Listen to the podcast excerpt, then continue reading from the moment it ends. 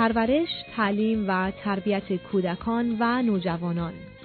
برنامه از دکتر فرهنگ هلاکویی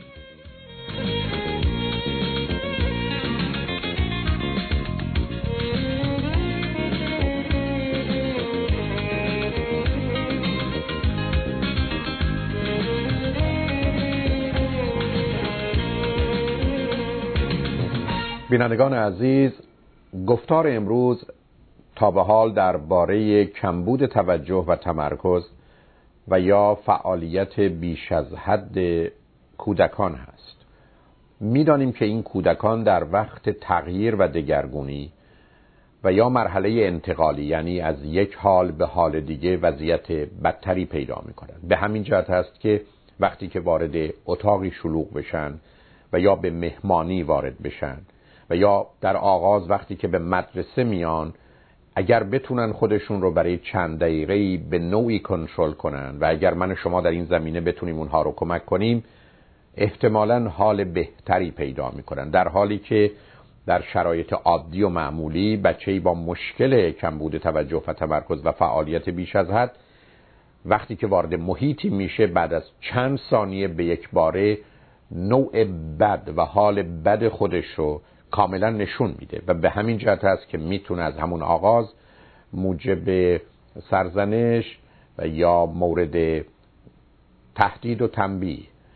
و یا تحقیر قرار بگیره. و این حال بد هست که او رو برای کار بدتر آماده می‌کنه. احساس شکست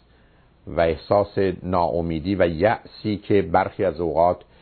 به دلیل وعده‌ای که به خودش داده و یا احتمالا تشویقی که ما کردیم در او پیدا میشه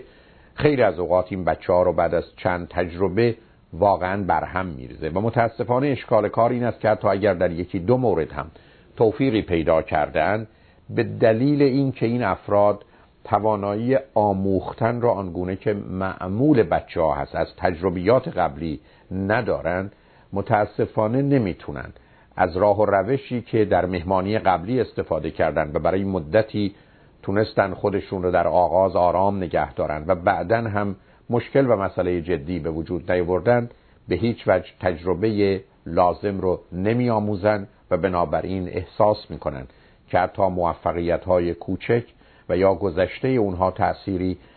در توفیق امروز اونها نداره. به همین جهت است که وقتی هم که موضوع نوعی معالجه مطرح میشه غالب اوقات این بچه ها بعد از مدتی از همکاری دست برمیدارن در حالی که احتمالا نتیجه کار در بلند مدت معمولا به وجود خواهد آمد. به حال لازم هست که من شما بدونیم علل و عوامل اصلی که موجب برهم خوردن تعادل فرزند من و شما میشه معمولا به دو موضوع مرتبط هست. یکی اینکه حجم خبری که از بیرون می‌رسه آنچنان زیاد هست و ناتوانی فرزند من و شما برای نوعی تصمیم درباره توجه به خبری و بیاعتنایی نسبت به اخبار دیگه به صورتی است که او را با مسائل و مشکلاتی همراه می‌کنه و دوم اینکه سیستم عصبی او حساس بوده کوچکترین تغییری و یا احتمالا تفاوتی واکنش های تندی رو در او موجب میشه. به هر حال آنچه را که می‌دانیم این هست که فرزند من شما در مقابل این بیماری و گرفتاری بسیار ناتوان هست و با وجودی که می‌تونه در این زمینه کارهایی را انجام بده اما محدود. به هر حال دانستن علل و عوامل شاید بیشتر من و شما رو متوجه کنه که این آسیب مغزی یا سیستم عصبی تا چند اندازه جدی است. دلیل اولی که فرزندان من و شما گرفتار این مشکل میشن بدون تردید عامل ارسی است. یعنی قالب اوقات پدر و مادر و یا اعضای خانواده درجه یک و دوی پدر و مادر گرفتار این مسئله و مشکل بوده و یا همچنان هستند. زیرا مشکل کمبود توجه و تمرکز مسئله است که می‌تونه تا بزرگسالی هم ادامه پیدا کنه. نکته دوم این هست که برخی از اوقات بچه ها در وقت تولد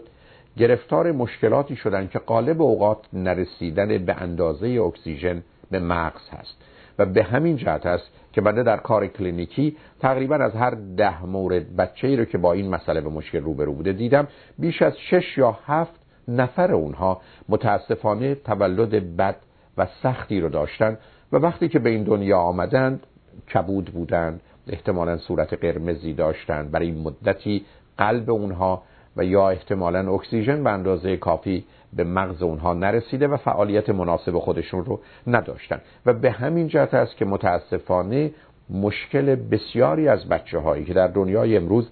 گرفتار ADD و یا ADHD هستند در تولد نامناسب اونهاست. عامل سوم وقتی است که فرزند من و شما برای مدتی بیش از 24 ساعت گرفتار تبی سنگین یعنی حدود 40 درجه بوده. و کوشش های من شما برای پایین آوردن تب به جایی نرسیده و یا احتمالا به دلایلی ما به اون اعتنا نکردیم. عامل چهارم گوش های عفونی است که برای مدت طولانی در کودکی وجود داشته و بنابراین به نظر می‌رسه که از این راه آسیبی به مغز او وارد شده. و دلیل پنجم وقتی است که ضربه مغزی در دوران کودکی بر سر فرد وارد میشه و نوعی آسیب رو در مغز و یا خونریزی محدود رو موجب میشه. بنابراین این علل و عوامل نشون میده که مغز کودکی که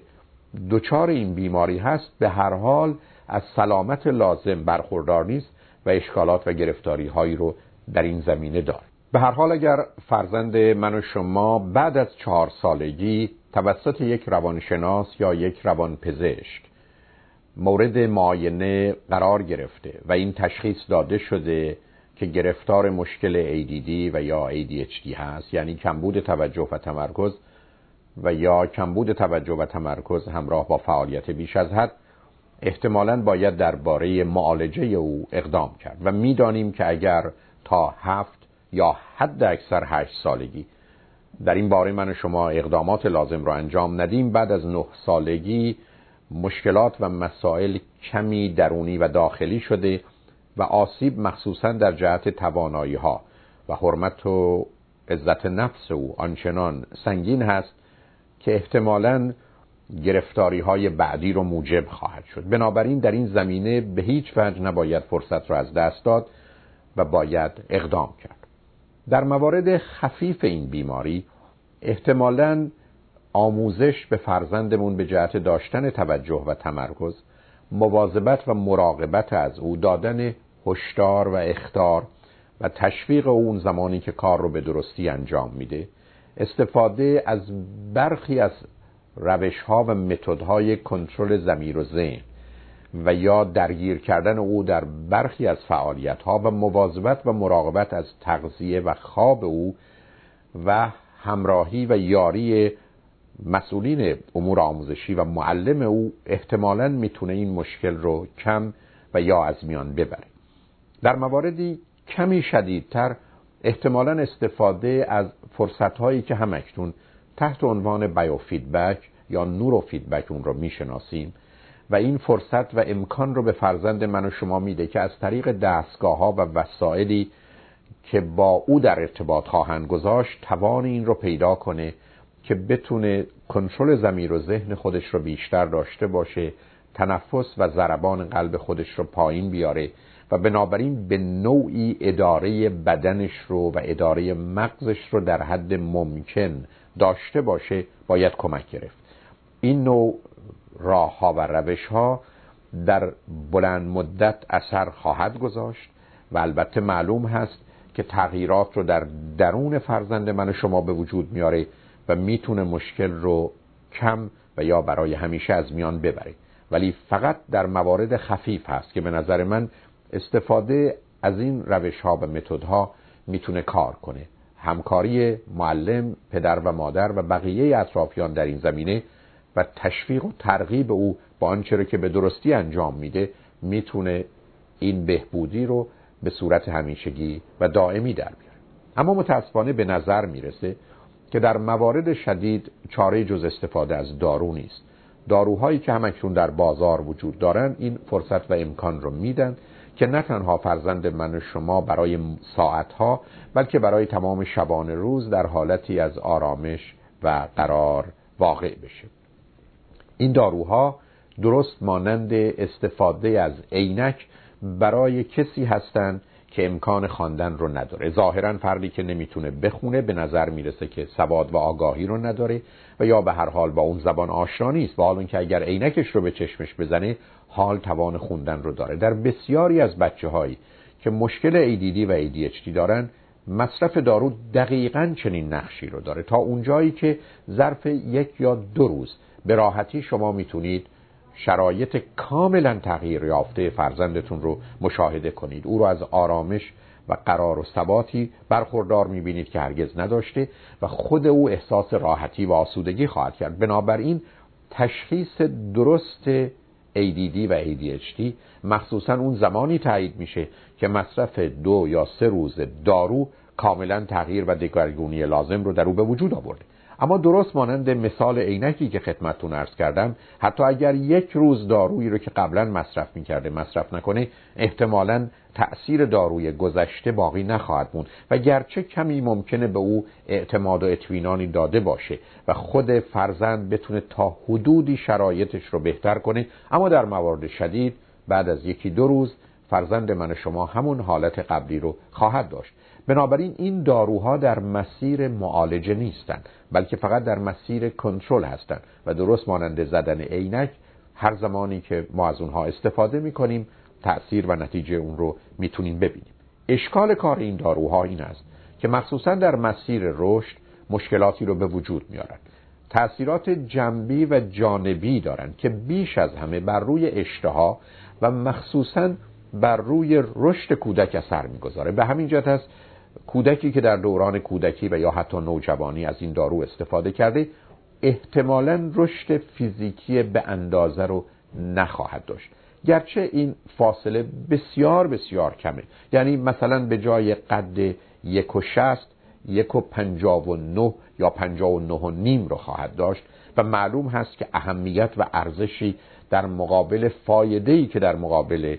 استفاده از این دارو هست رو نداره ولی به هر حال پدر و مادر باید بدونن که تاثیرات جنبی و جانبی این داروها همچنان باید مورد توجه قرار بگیره. ولی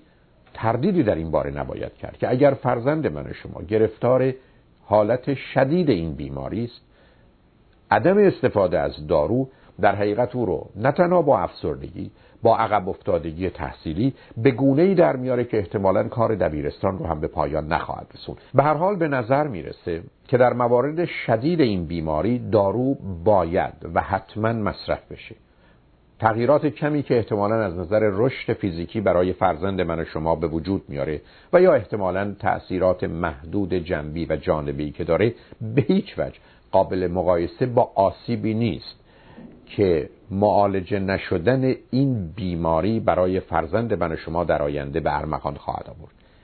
کودکی که از این دارو استفاده نکنه و در حالت شدید این بیماری باشه معمولا دبیرستان رو به پایان نمیرسونه. احساس بد او درباره خودش و زندگی او رو از پا در میاره احتمالا زمینه و مقدمه ظهور و بروز افسردگی رو به شدیدترین صورت خودش نشون میده و بنابراین مشکلات فراوانی رو به وجود خواهد برد. امید من این است که اگر تشخیص روانشناس و مخصوصا روانپزشک شما این بوده که مصرف دارو ضروری است به خاطر تاثیرات جنبی و جانبی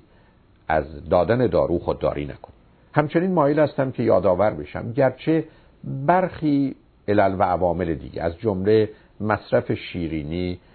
و یا مواد دیگر قندی و نشاسته همراه با چراغهای فلورسنت و یا تحت تأثیر قرار گرفتن سرب. و مطالب دیگری در این زمینه علل و عوامل این بیماری گفته و شناخته شده ولی تأثیرات اونها اگر هم باشه بسیار بسیار ناچیزه. ولی اگر احتمالا فرزند من و شما بعد از خوردن مواد قندی فعالیت شدیدتر و بیشتر میشه بهتر اون هست که پدر و مادر در این زمینه نیز رعایت نکاتی رو بکنن.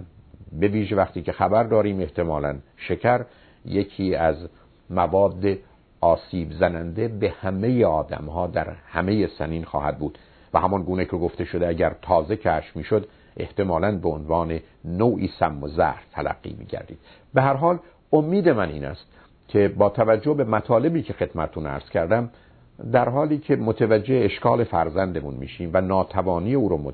بهش اعتنای لازم رو می‌کنیم بدونیم که در این باره باید حتما اقدامی کرد زدن برچسب بر روی فرزند که مشکل ADD یا ADHD داره در مواردی می‌تونه مفید باشه و او رو با این موضوع آشنا کنه که گرفتاری او تقصیر خودش و یا دیگران نیست. ولی از جانب دیگه برخی از اوقات این برچسب ها بهانه و یا دلایلی رو موجب میشه که ممکنه فرزند ما از اون استفاده و یا برخی از اوقات سوء استفاده کنه. به هر حال در این باره هر کسی باید با توجه به حالات روانی فرزندش و نوع محیطی که در اون زندگی می‌کنه تصمیم لازم رو اتخاذ کنه. اجازه بدید که بعد از شنیدن چند پیام دنباله این سخن رو با شما عزیزان داشته باشم. لطفا با ما باشید.